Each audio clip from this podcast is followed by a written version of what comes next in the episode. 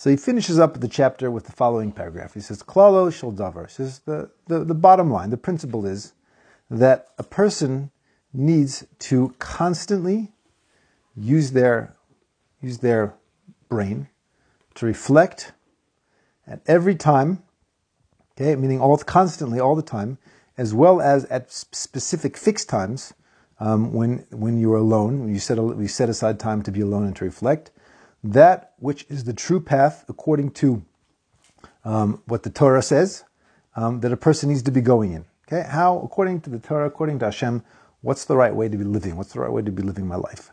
And then afterwards, a person has to come to reflect on on their deeds, if their deeds are in accordance with this path or not. Are they aligned with what the Torah wants or not? Because through this, for sure, it will be easy for a person to become cleansed from all evil and to straighten out all of her ways.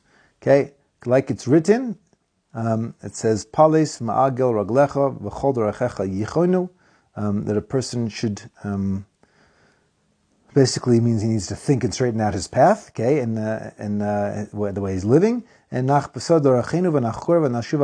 we have to um, look into our path and we have to investigate and return to Hashem to do tshuva. Okay, so that's the end of this chapter, and this is a, such a very, very important thing that he said, and such a very important idea. And this is one of the first, first, um, most fundamental ideas in growth. Is that just to re- repeat what he basically what he just said? Is that a person first has to understand um, how they should be living.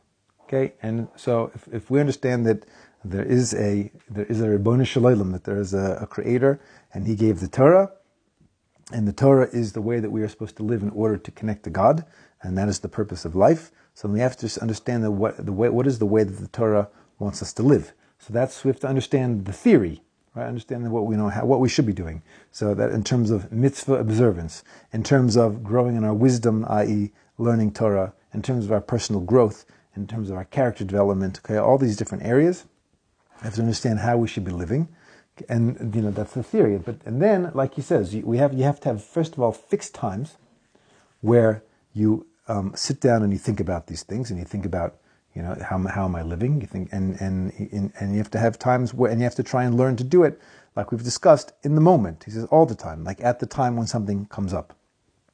So just like you know, in a, in a, like in a business, he used the example of a business. You know, a business has a has the end of year where they have to do a very big, um, a very big uh, end of year reports and financials and uh, stock taking and all that. And then you have something which happens um, on, a, on a smaller scale, on a more regular basis, on a monthly basis, on a weekly basis, on a daily basis.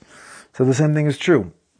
Is that right now we're we're holding um, a few days before Rosh Hashanah, and that's really our annual sort of uh, our annual end of year okay um, report is that we have to really be thinking in the very big picture of of uh, you know what are what what is life about? What are our goals in life? What is our vision for what we can be what we can become?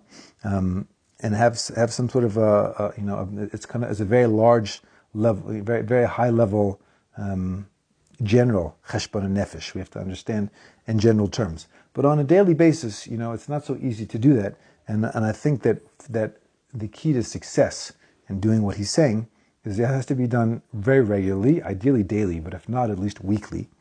And it has to be something which you make very easy or you're never going to do it.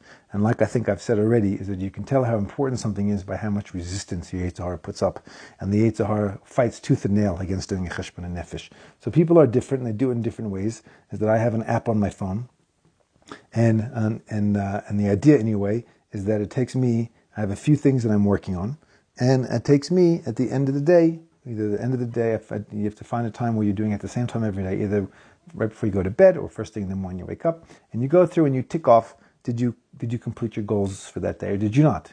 Um, did you you know did, did you uh, work on what you're going to work on or not? And that, and really being able to do this is the difference between living a life of growth um, and living a life of consciousness and awareness and not. It's just going on autopilot and actually you know going through your life and not growing. So you're saying this is this is the starting point. Okay, this is the beginning. The beginning is being is is, is called cheshbon hanefesh. It is understanding what it is we're living for and trying to make sure on a regular basis that my actions and my character traits are aligned with what I know sh- they should be.